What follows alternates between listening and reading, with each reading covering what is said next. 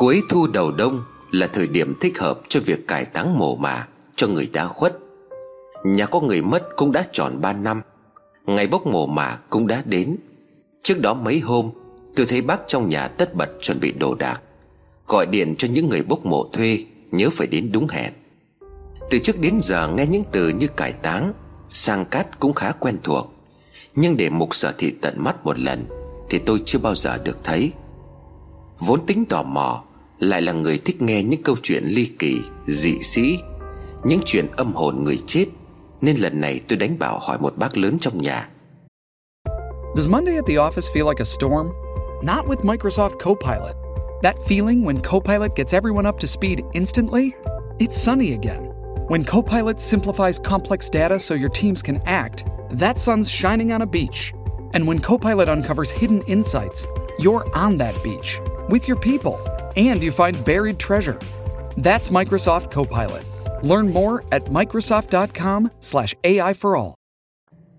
Hôm nào bốc mộ cho cháu ra đồng xem với. Ông bác tôi quay ra mắng. Chuyện bốc mộ cho người chết không phải là chuyện đùa đâu mà xem với xét, mà còn phải xem tuổi tác xung hợp thế nào mới được đi. Đâu phải cứ thích đi là được. Mà trời lạnh như thế này, ở nhà ngủ cho nó sướng. Hai ba giờ sáng đã phải lịch kịch chuẩn bị đồ rồi, đợi người ta đến là phải đi rồi đấy. Tôi nghe thấy như vậy cũng hơi ái ngại, nhưng bác gái liền tiếng. Ôi dào, con gái trong nhà, cậu nó ngày còn sống quý nó lắm. Nó muốn đi thì cứ để cho nó đi. Ông cứ quan trọng hóa vấn đề. Cứ thế này sau giả dụ chết đi thì con cháu nó muốn bốc mả cho thì nó biết phải làm như thế nào. Việc này cũng không hay ho gì, nhưng mà nó cần thiết đấy. Ngày kia sang đây ngủ, khi nào đi bác gọi. Bác trai nghe thấy vậy thì cau mặt. Ờ thì đi, nhưng mà đợi gọi điện cho bên kia hỏi qua đã. Không có thừa đâu, mà mày tuổi ngựa phải không? Tôi gật đầu lia lịa, đứng chờ đợi kết quả từ phía bác trai. Lát sau ông ấy nói. Thôi được rồi, không có sao. Nhưng mà hôm đấy đi thì nhớ cầm cái củ tỏi vào túi, kẻo cậu cháu nó hợp phía. Sống đã thân nhau rồi, sợ lại theo mày nên là rắc rối lắm.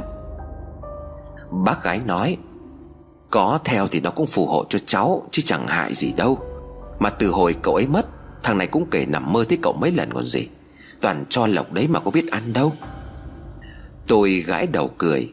Bác đang nói đến cậu Long của tôi. Cậu chết cách đây khoảng ba năm. Cậu mất năm đó là bốn mươi lăm tuổi. Gọi là đi được nửa cuộc đời, nhưng cậu lại không có vợ con gì.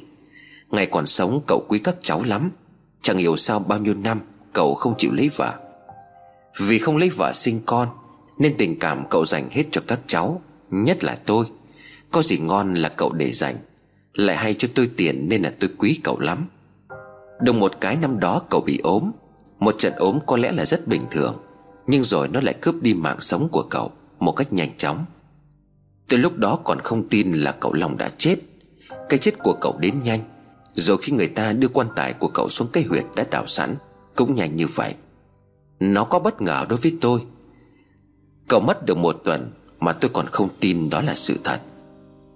Trong ngày đầu họ hàng đến trong nhà, ngày hôm đó tôi nghe được những câu chuyện về cậu trước khi cậu mất. Bà tôi sụt sùi nước mắt khi nghe các bác nói, nhưng ai cũng đều nói cậu bị vong theo, kiểu như là có duyên âm không cắt được, đến lúc nó bắt đi thì phải chết. Có người còn nói, có phải đuôi què sứt mẻ gì đâu, còn hơn khối người ấy chứ. Vậy mà cứ yêu ai chỉ được dăm bữa nửa tháng. Cứ con nào mà nó dẫn về đây, chỉ ba bốn hôm sau lại sợ mà chạy mất dép. Mà khổ cái thằng này, bao năm hết cứ nhắc đến cái chuyện đi xem thầy, cúng viếng cắt duyên là nó lại nổi điên lên. Một bác nắm tay của bà rồi nói, lúc chuẩn bị ra đi nó còn nói đúng một câu, vợ em đến đón em rồi. Nghe những lời đó tôi lại càng thấy thương cậu hơn. Duyên âm ma quỷ là cái thứ chết tiệt gì mà lại ác như vậy. Bẵng một cái đã hơn ba năm trôi qua, và ngày kia là ngày cậu tôi được sang cát. Thế bác trai đồng ý cho tôi đi cùng. Tôi vừa mừng lại vừa sợ. Phim kinh dị ma mãnh xem rất nhiều, nhưng chưa bao giờ tôi được tận mắt thấy xương người chết. Sự tò mò đó khiến tôi háo hức chờ đợi cho đến ngày kia. Rồi ngày đó cũng đã đến. Đội bốc mộ thuê gồm năm người đàn ông đã có mặt ngay từ tối hôm trước. Mọi thứ đã chuẩn bị đầy đủ, từ mũ, áo, ngựa, ổng giấy, hoa đỏ, vàng mã, cho đến Tiểu Quách. Rất nhiều thứ mà bây giờ nghĩ lại tôi cũng không thể nào nhớ hết được. Hôm đó trời mưa rả rích, vậy nhưng đúng tầm một giờ sáng thầy lại tạnh giáo hoành. Sau khi cúng gia tiên ở nhà xong, tôi cùng các bác trong nhà và đội bốc mộ đi ra cánh đồng, nơi cậu tôi được chôn cất. Trời đêm lạnh cắt da cắt thịt, chốn đồng không mông quạnh lại khiến cho con người ta nổi da gà. Cũng may là đi đông người, chứ không các vàng tôi cũng không dám ra đi một mình. Sau khi cúng vái làm lễ xong xuôi, giữa ánh đèn mờ mờ, những người bốc mộ xem đúng giờ lành thì bắt đầu đào múc những nhát xẻng đầu tiên. Không gian im ắng, chỉ có những tiếng đào bới, tiếng gió khẽ rít qua những cây bạch đàn trồng xung quanh. Thấy rồi, nhẹ tay thôi kẻo có vỡ. Giọng một người trong đội bốc mộ vang lên. Nhìn cách làm việc của họ rất nhanh nhẹn và chuyên nghiệp. Tôi lúc đó cũng vội chạy lại để nhìn, nhưng cũng không được cho đến gần quá. Tiếng nắp quan tài được cậy lên phát ra những âm thanh gai người. Nắp quan tài bật ra trước sự hoảng hốt của mọi người bốc mộ. Một người nói với giọng khá bàng hoàng: "Có thật là đã chôn ba năm nay rồi không? Sao lại còn nguyên da thịt dính và xương thế này? Cuộc đời tôi làm cái nghề này ba mươi năm nay, nhưng mà chưa từng gặp cái trường hợp nào như thế." Một người khác hốt hoảng: "Không được rồi, thịt da vẫn còn dính cả vào thiên kiểu như thế này thì khó đấy." Trong nhà tôi có người thấy cảnh đó thì choáng váng. Mấy bác gái còn có người suýt nữa thì ngất xỉu. Một bác trai hỏi: "Vậy có khi nào phải dùng rơm đốt không?" Ông bác người ban nãy nói làm nghề ba mươi năm vội hét: "Để nguyên đấy, đừng có mà đốt rơm đốt củi gì cả. Thằng lại mày ra xe của tao, lấy mấy cái đèn của tao vào đây. Có bốn cái đấy, lấy cả vào đây." Người đàn ông tên Lại chạy vội đi lấy cái đèn. Lát sau anh ta quay lại với bốn cái đèn khá to. Ông bác bàn này nói tiếp: "Đèn này là đèn mang sông, không có đèn này không có làm được đâu. Người chết đã tội lắm rồi, nếu mà còn dùng rượu hay là xăng đốt thì phải tội lắm. Cứ để yên đấy tôi làm cho. Mọi người tránh xa chỗ này ra một chút." Tiếp đó ông ấy bảo mọi người còn lại đặt xác của cậu Long lên nắp quan tài. Ông ta dùng bốn cái đèn mang sông đã được đốt cháy đặt xung quanh xác cậu Long, mỗi cái cách tầm xa bốn mươi xen-ti-mét. Xong xuôi ông ta quay lại nói với gia đình tôi: "Cứ đốt đèn để như thế này, đến lúc xác sẽ phân hủy, lúc đó mới lấy được xương." Nói xong ông ta dặn đội của mình: "Mấy đứa có khi phải chuẩn bị cả dao. Lát chỗ nào còn thịt thì phải dùng dao mà róc. Vải bạt, vải đỏ, vải cây đầu cũng đã phải chuẩn bị sẵn ra. Lúc nào xác giã ra là làm ngay. Nhanh làm xong trước lúc trời sáng, kẻo lại hỏng hết việc. Cũng may là tôi có tính toán, chứ không thì gay đấy." Quả thực tuy lúc ở nhà tôi hăm hố tò mò muốn đi xem, nhưng đến khi người ta bê xác của cậu Long đặt lên nắp quan tài là tôi không còn dám nhìn nữa. Khá lâu sau xác của cậu Long mới giã ra. Lúc này đội bốc mộ mới tưới rượu lên, rồi cẩn thận nhặt từng chiếc xương, xếp ngay ngắn vào trong tấm vải đỏ đã được trải sẵn trước đó. Cảnh tượng khá ghê rợn với những người yếu bóng vía. Có những đoạn xương còn vương lại những miếng thịt nhão nhoét, chỉ cần nhìn thôi cũng đã thấy lạnh cả người. Vậy mà những người bốc mộ đó vẫn còn cầm dao khẽ nạo lên từng mấu xương để róc đi chút thịt còn dính lại. Tiếp đó họ cẩn thận rửa từng chiếc xương qua nước vang, rồi đặt lên một tấm vải đỏ sạch khác. Đến đó là tôi không còn dám nhìn nữa. Sáu giờ sáng, vậy là gần bốn tiếng đồng hồ mọi việc mới hoàn tất. Sau lần đó là lần đầu và cũng là lần cuối cùng tôi đi xem bốc mộ. Bữa cơm trưa qua ngày hôm đó, nghĩ đến thôi mà tôi không dám động đũa để gắp một món gì. Y thế mà nhìn sang đội bốc mộ, tôi thấy họ vẫn ăn uống ngon lành, rượu chúc nhau liên tục. Bác tôi cũng ngồi đó để cảm ơn họ. Quả thật may mắn là nhà tôi đã tìm được một đội bốc mộ có kinh nghiệm và khá giỏi. Nếu hôm nay vào tay người non kém là chắc cũng rắc rối to. Ông bác đội trưởng cười xòa: "Cái nghề này không phải ai cũng có thể làm được, nhưng mà quả thật đây là lần đầu tiên tôi phải mất khá nhiều thời gian như vậy. Bình thường căng lắm thì cũng chỉ hơn hai tiếng là xong, nhưng mà hôm nay gặp xác còn nguyên phần thịt như vậy, tốn hơi nhiều thời gian để mà đốt đèn mang sông. Mấy cái đèn đó quả là bảo bối của tôi đó." Thấy câu chuyện có vẻ hấp dẫn, tôi cũng chạy sang bên đó ngồi, cũng có lời cảm ơn đội thợ. Tôi nói: "Cháu hôm nay là lần đầu tiên đi xem mà sợ quá bác ạ." Ông bác ngà ngà rượu vỗ vai tôi rồi nói: "Thanh niên gì mà yếu bóng vía thế, bốc mộ người đã chết ăn thua gì. Còn có chuyện người chết mấy năm mà sống lại vẫn đi bình thường nữa cơ. Tôi há hốc mồm không tin, nghĩ rằng ông bác đó nói phét. Nhìn tôi, ông ấy cười khà rồi chỉ vào mấy người thợ xung quanh. Nhìn mặt là biết không có tin rồi. Có muốn nghe chuyện ma không? Thanh niên này mà nghe chuyện đó xong có khi là vãi cả đái ra quần đấy. Cả đội thợ cười phá lên, khiến cho tôi cũng khá bực mình. Tôi nói: được, cháu sẽ nghe. Làm gì có chuyện người đã chết mà lại còn sống lại đi như bình thường được, vô lý lắm. Ông bác thấy tôi có vẻ cương quyết nên cũng dừng cười, ngồi xuống. Ông ấy nói: được rồi, để hôm nay ta sẽ kể cho cháu nghe một câu chuyện về người mẹ quỷ. Cả bàn đột nhiên im lặng. Có người khẽ lắc đầu ra hiệu không muốn ông ấy kể lại. Nhưng rồi câu chuyện vẫn được bắt đầu bằng một giọng điệu nghiêm túc và khá rùng rợn. Đó là một câu chuyện xảy ra cách đây khoảng hai mươi năm về trước, cái thời mà ông mới bắt đầu đi theo thầy Tàu học cái nghề trần gian có một này, nghề bốc mộ. Năm đó đầu ông mới chừng hai mươi sáu hai mươi bảy tuổi, cũng vô công rồi nghề. Cũng chính trong một lần gia đình tìm thầy về bốc mộ cho ông nội của ông. Chẳng biết thầy nhìn tướng số ông thế nào mà sau khi bốc bổ mà cho nhà ông xong, trong bữa cơm thầy mới nói với bố mẹ của Tư, tên của người bốc mộ: ngộ có chuyện này mới nói với hai vị, chẳng hay các vị có muốn nghe không? Bố mẹ Tư liền đáp: thầy có gì muốn dạy cứ nói, gia đình chúng tôi xin lắng nghe. Thầy Tàu nhìn mặt của Tư từ trên xuống dưới, rồi khẽ vuốt chòm râu dài đã điểm một vài sợi bạc trắng: ta nhìn con của hai vị có chút tướng số, nó rất hợp với ngộ trong công việc này. Từ trước đến giờ ta chủ yếu làm công việc này một mình, những người phụ cũng chỉ là tạm thời. Năm nay ta cũng đã hơn sáu mươi tuổi, đi khắp nơi mà chưa gặp được người có duyên. Hôm nay đến đây thấy hắn có điều gì đó khiến cho ta thích thú. Không biết là con hai vị hiện nay đang làm gì?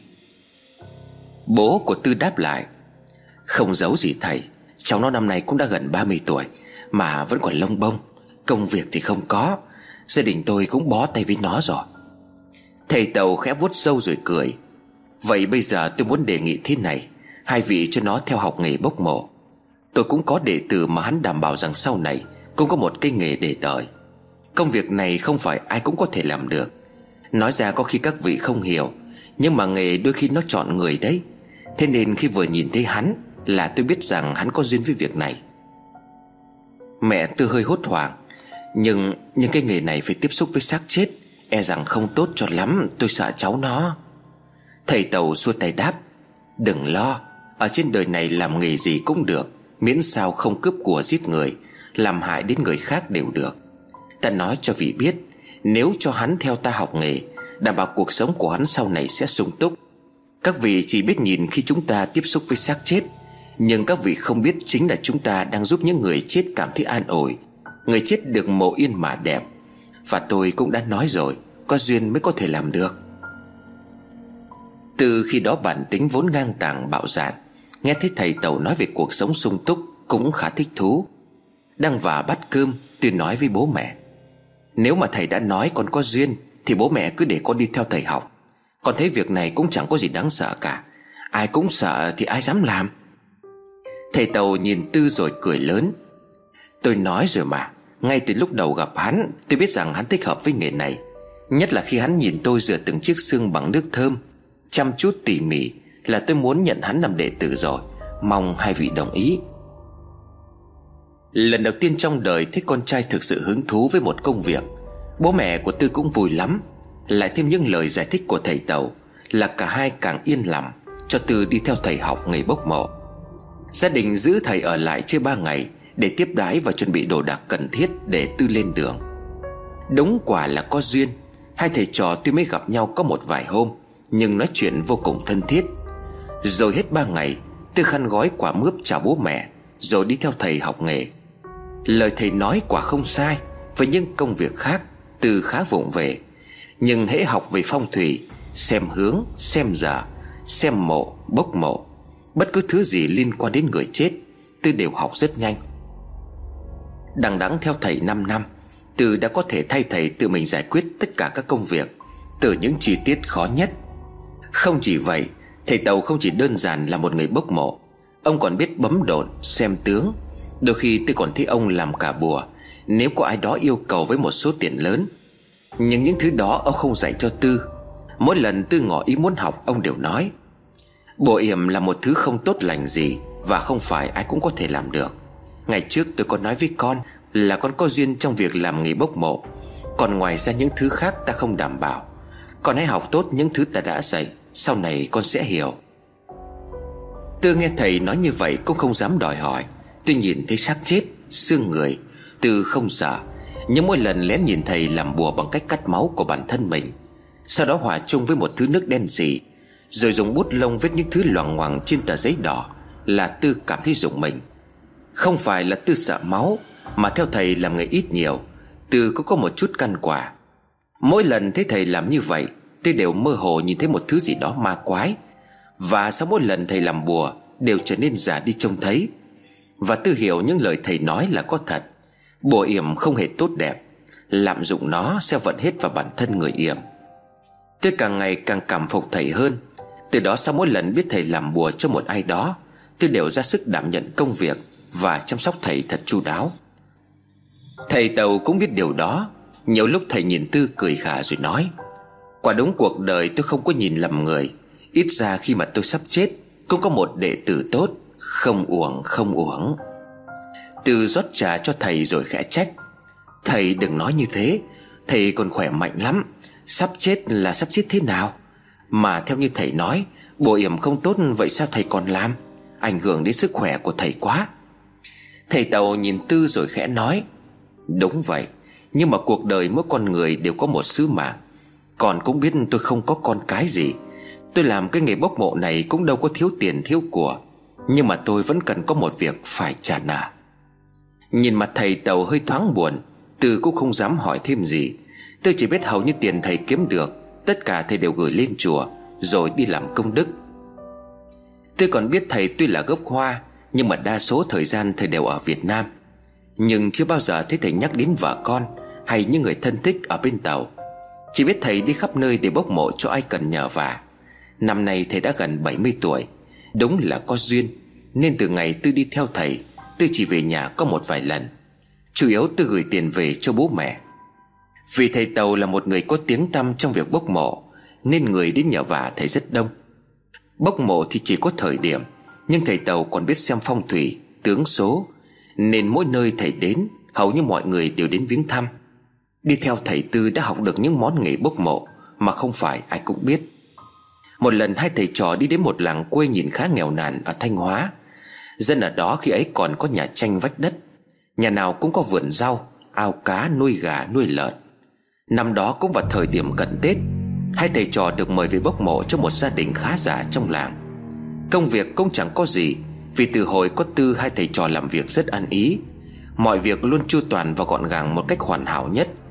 Chẳng thế mà đi đâu hai thầy trò sau khi xong việc đều được gia chủ rất quý mến. Họ thường mời cả hai người ở lại nghỉ ngơi vài hôm và tiếp đái rất hậu hĩnh. Tư từ ngày đi theo thầy mới thấy cuộc sống của một con người bốc mộ không đáng sợ như mọi người nghĩ. Đêm đó đang ngủ, Tư bỗng giật mình mở mắt khi thấy thầy Tàu đang mở cửa sổ nhìn ra vườn sau. Mặc dù lúc đó đã là mười hai giờ đêm. Tư gọi: sao thầy không có đi ngủ? Thầy Tư đưa tay lên miệng rồi nói: con đừng làm ồn, ta thấy không hay rồi. Nhìn ánh trăng chiếu vào mặt thầy lúc đó khiến cho Tư suýt nữa phải hét lên vì sợ. Khuôn mặt gầy guộc, mái tóc dài buông xõa bạc trắng của thầy lúc ấy không khác gì ma quỷ. Đột nhiên thầy đóng cửa sổ lại, quay trở lại giường. Thầy nói với Tư: có lẽ chúng ta phải ở lại đây thêm một thời gian nữa. Không thể ngờ ở Việt Nam cũng xuất hiện thứ ma quỷ này. Còn từ mai đi ra đường phải thật chú ý. Tuy ta không thấy quỷ khí của nó muốn hại người, nhưng mà đã phàm là ma quỷ mà xuất hiện ở trần gian thường không tốt đẹp gì. Tư không hiểu thầy đang nói về vấn đề gì. Tư nhìn thầy gật đầu. Thầy Tàu nói tiếp: giờ con đi ngủ đi. Khi ngủ nếu mà nghe thấy bất cứ tiếng động gì ở bên ngoài, con cũng đừng mở cửa hay là hé mắt nhìn. Tư vâng lời thầy tiếp tục đi ngủ. Nhưng đêm đó sau khi nghe thầy nói xong, Tư không ngủ được. Quá đêm bất giác, Tư nghe thấy những tiếng sột soạt ở bên bờ dậu sau vườn, nơi sát hai thầy trò đang ngủ. Tiếng sột soạt đó mỗi lúc một rõ, giống như có ai đó đang chui qua bờ dậu. Hay là ăn trộm? Làng quê nghèo nên ít nhà có gạch tường rào lắm, ăn trộm cũng là điều dễ hiểu. Nghĩ vậy Tư bật dậy tiến về phía cửa sổ. Tư toan mở cửa thì bất chợt bị kéo lại khá mạnh. Tư giật mình quay lại nhận ra đó là thầy Tàu. Thầy vẫn chưa ngủ. Thầy kéo Tư lại nhưng tay vẫn nắm chặt cổ áo của Tư, im lặng không nói câu nào. Bàn tay thầy lúc đó rắn như đá, lạnh như băng, lại thêm khuôn mặt lạnh lùng không hé răng nửa lời. Tư lại sợ đến nổi da gà. Lúc sau thầy Tàu mới buông Tư ra rồi nói: "Ta đã dặn con là không được nhìn cơ mà, sao con không có nghe lời ta?" Tư ấp úng đáp: "Dạ con sợ trộm nó vào trong phòng thầy với con." Thầy Tàu thở dài. Ông hò lên những tiếng khụ khụ nghe rất rát tai. Cả hai thầy trò tuy nằm trên giường nhưng không ngủ được. Tư thì lo lắng không biết chuyện gì đang xảy ra. Sáng hôm sau, gia chủ gõ cửa gọi hai thầy trò dậy ăn sáng. Thì lúc đó Tư vi mở chập mắt được một chút. Trời lúc này vẫn còn hơi mờ sương. Thầy Tàu mở cửa bước ra sau vườn rửa mặt. Ông nhìn xung quanh sang mấy ngôi nhà tranh xung quanh rồi bước vào trong nhà. Ăn sáng xong, thầy Tàu tìm đến vị chủ nhà đang ngồi pha ấm trà. Gia chủ mời thầy Tàu ngồi. Khẽ ngồi xuống, ông vuốt râu hỏi vị gia chủ. Rót thêm chén trà thơm phức tỏa ra một làn khói trắng nhẹ nhàng. Vị gia chủ kính cẩn hai tay đưa chén về phía thầy Tàu rồi mỉm cười nói: "Dạ mời thầy dùng trà. Trà này là trà móc câu con nhà người ở Tân Cương mang về tận đây. Thầy dùng thử đi." Thầy Tàu thấy gia chủ nhiệt tình nên tạm dừng lại câu hỏi. Ông khẽ đưa chén trà lên ngang miệng, nhắm mắt lại khẽ hít một hơi nhẹ rồi nhấp một hớp để thưởng thức. Quả nhiên đúng là trà ngon. Thầy Tàu nói: "Cảm ơn ông đã tiếp đãi hai thầy trò chúng tôi chu đáo. Không chỉ có đồ ăn ngon mà ngay cả đến trà sáng cũng thơm như vậy." Tư thấy thầy mình nói như vậy thì cũng lấy một chén rồi Tư phát hít luôn. Nóng bỏng cả lưỡi mà Tư chẳng thấy thơm ngon gì cả. Tư chỉ thấy một vị chát nơi đầu lưỡi, nhưng phải công nhận mùi thơm bốc ra từ chén trà khiến cho Tư cảm thấy dễ chịu. Nhìn cách Tư uống trà, cả thầy Tàu lẫn gia chủ đều cười khà. Chỉ có mỗi Tư là không biết họ cười cái gì. Thầy Tàu quay trở lại câu chuyện: "Trà thơm, đồ ăn ngon, không cảnh thoáng đáng. Tuy nhiên vẫn có một mùi gì đó tôi cảm thấy không ổn." Vị gia chủ vội vàng hỏi: "Dạ thưa thầy, đó là mùi gì à? Thầy cứ nói con sẽ cho người dọn dẹp ngay." Thầy Tàu nhìn vị gia chủ rồi nói: "Mùi thối, mùi của xác chết lâu ngày." Vị gia chủ vội vàng gọi vào: "Bà nó đâu? Gọi cả con Thi giúp việc lên đây, nhanh lên đây xem nào." Ngay lập tức bà vợ và một đứa bé gái tầm mười sáu tuổi tất bật chạy lên. Trước mặt mọi người, vị gia chủ hỏi vợ: "Nhà cửa hai bà cháu dọn dẹp cái kiểu gì mà để thầy lại ngửi thấy cái mùi hôi thối là thế nào? Xem kỹ lại góc bàn, gầm giường, gầm tủ xem có phải chó mèo nó tha thịt xương ở đâu về giấu đi không, hay là cái con chuột nào nó chết ở đâu. Nhanh cái chân lên." Vợ vị gia chủ nói: "Sao lại có cái mùi thối được? Sáng nào tôi chẳng bảo con bé Thi lau dọn kỹ càng. Chưa hết, từ hôm thầy về đây nhà mình còn thắp hương trầm thơm phức thế cơ mà." Tôi nhìn thầy Tàu nghĩ bụng: "Sao lại có mùi thối? Mình đâu có ngửi thấy mùi gì." Mà đúng như vợ vị gia chủ nói, từ hôm bốc mộ cho gia chủ, ngày nào người ta cũng thắp hương trầm. Chính Tư còn cảm thấy không khí rất dễ chịu và ấm áp. Thầy Tàu nhấp ngụm trà rồi nói với vị gia chủ: "Vị nhầm rồi. Cái ngộ muốn nói ở đây không phải là mùi của miếng thịt hay là con chuột chết. Đó là mùi tử khí, mùi xác chết của con người." Tư giật mình khi thấy sư phụ nói như vậy. Không chỉ có Tư mà vợ chồng chủ nhà cũng đang há hốc mồm. Còn con bé giúp việc nãy giờ cứ ngó nghiêng trong gầm bàn, gầm tủ để tìm cái mùi hôi thối mà ông chủ nói. Vị gia chủ lắp bắp: "Thầy, thầy nói như vậy là sao à?" Vợ ông ta cũng khẽ hỏi: "Ý thầy là trong nhà con có người chết lâu rồi mà không biết." Thầy Tàu vuốt râu khẽ đáp: "Tôi mới chỉ nói là có mùi xác chết thôi. Còn tới lúc tỉnh dậy sáng đến giờ, tôi đã đi từ vườn trước đến tận nhà trên. Mùi tử khí chỉ thoang thoảng quanh đây chứ không phải bắt nguồn từ trong nhà này. Có thể nói như thế này: hai vị đã dẫn người chết về nhà, hoặc là xác chết đó đã vào nhà hai vị bằng một cách nào đó. Chính vì thế mà mùi tử khí vẫn còn vương lại ở nơi này." Hai vợ chồng gia chủ vốn là một người cực tín, chẳng thế mà họ lặn lội bao công sức, không tiếc tiền của để mời được thầy Tàu về đây bốc mộ cho người thân trong gia đình. Tiếng tăm của thầy Tàu họ đã được nghe rất nhiều, thế nên khi hai thầy trò đến, cả hai vợ chồng đều nhất mực cung kính. Nhìn cách thầy rửa từng chiếc xương vô cùng tinh tế, nhẹ nhàng mà lại gọn gàng, chuẩn từng giờ giấc, càng khiến cho vợ chồng của họ nể phục. Nay nghe thầy nói trong nhà có mùi tử khí thì cả hai vợ chồng đều thất kinh bạt vía. Người chồng quay sang vợ rồi hỏi: gần đây bà có đi đám ma đám chay gì không? Hay là có đến nghĩa địa hoặc là cái chỗ nào có người chết không? Bà vợ đáp: không, cả tháng nay tôi có đi đám ma đám treo nào đâu, có mà ông đi thì có. Thầy Tàu khẽ nói: cái này không phải là âm hồn theo về, mà là một xác chết vẫn còn lưu lại ở trần gian. Nghe từ nãy đến giờ thấy khó hiểu vô cùng, Tư bèn hỏi sư phụ: sao xác chết là có thể lưu lại trần gian vậy sư phụ? Con tưởng là chỉ có người chết, âm hồn bất tan lưu luyến cõi trần mà thành ma thành quỷ để ám hại người ta thôi, còn xác chết sao có thể giữ lại mà ở đây được? Hai vợ chồng chủ nhà nghe thấy Tư hỏi vậy cũng thấy có lý. Thầy Tàu ra hiệu cho Tư đóng hết các cửa sổ cửa chính lại. Xong xuôi ông nhìn Tư giải thích: con đã từng nghe đến cương thi chưa? Tư đáp lại: dạ, con từng nghe sư phụ nói qua một lần. Đó có phải là một dạng người chết bị yểm bùa thành quỷ rồi đi hại người phải không ạ? À? Thầy Tàu khẽ gật đầu đáp: đúng vậy, về cơ bản cương thi là một dạng xác chết biết đi, chỉ hoạt động khi không có ánh nắng mặt trời. Cương thi thường giết những sinh vật sống nó gặp để hút lấy sinh khí duy trì sự sống của bản thân mình. Tư hỏi tiếp: vậy ý sư phụ ở đây cũng là một con cương thi? Thầy Tàu đáp lại: ta không chắc, vì thuật yểm cương thi đã thất truyền cách đây hàng trăm năm. Ngay cả bên Tàu bây giờ muốn tìm một thầy yểm cương thi cũng khó ngang với hái sao trên trời. Nhưng mà cương thi thì có hai loại. Một loại bị thầy yểm bùa, chịu sự sai khiến của các thầy bùa đi làm các việc mà họ giao. Hai là loại hồn phách bất tan như con nói. Có thể họ chết đột ngột, không biết rằng bản thân đã chết, hoặc họ vẫn còn điều gì đó vô cùng ấm ức. Có khi là những điều họ lo sợ vẫn chưa được giải đáp, nên là cố gắng lưu lại trần gian. Loại bị yểm bùa chịu sự sai khiến thì có thể những xác chết đó là vô tri vô giác, được các thầy bùa duy trì sự sống mỗi khi họ cần bằng cách yểm bùa. Còn loại thứ hai là họ chống lại mệnh trời, cố duy trì cái xác vốn đã không thuộc về nhân gian, nên họ phải đi hút sự sống từ những sinh vật đang tồn tại. Cái khó để nhận biết đó là ban ngày họ đều ở trong nhà, ít khi ra ngoài. Chỉ khi trời sẩm tối thì họ mới xuất hiện, nên ít người có thể nhận ra được sự khác biệt.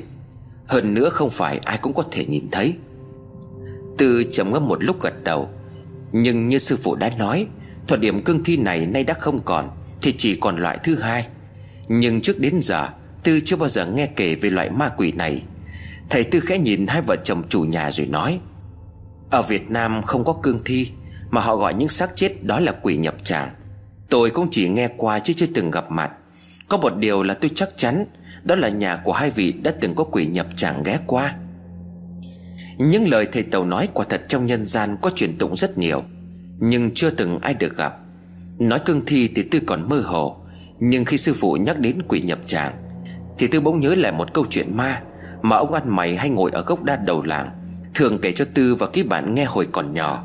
Là một người có trí nhớ khá tốt, nên cho đến tận bây giờ những câu chuyện đó Tư vẫn nhớ như in. Bất giác Tư hỏi thầy: sư phụ, có phải quỷ nhập tràng có liên quan đến một con mèo đen không ạ? À? Thầy Tàu mở to mắt vì Tư lại hỏi một câu như vậy. Thầy Tàu nói: đúng là ở Việt Nam, khi mà nhắc tới quỷ nhập tràng thì người ta thường nói đến Linh Miêu. Đó là một con mèo đen cái bị rắn hổ mang cuốn lấy vào dịp Tết Đoan Ngọ trong năm. Người đời thường gọi nó là Linh Miêu vì nó thường sống ở các xà nhà, đuôi dài, tai dài hơn những con mèo bình thường khác. Cái đáng sợ nhất đó chính là khi nhà nào có người chết mà con Linh Miêu nhảy qua quan tài thì người đó sẽ sống lại.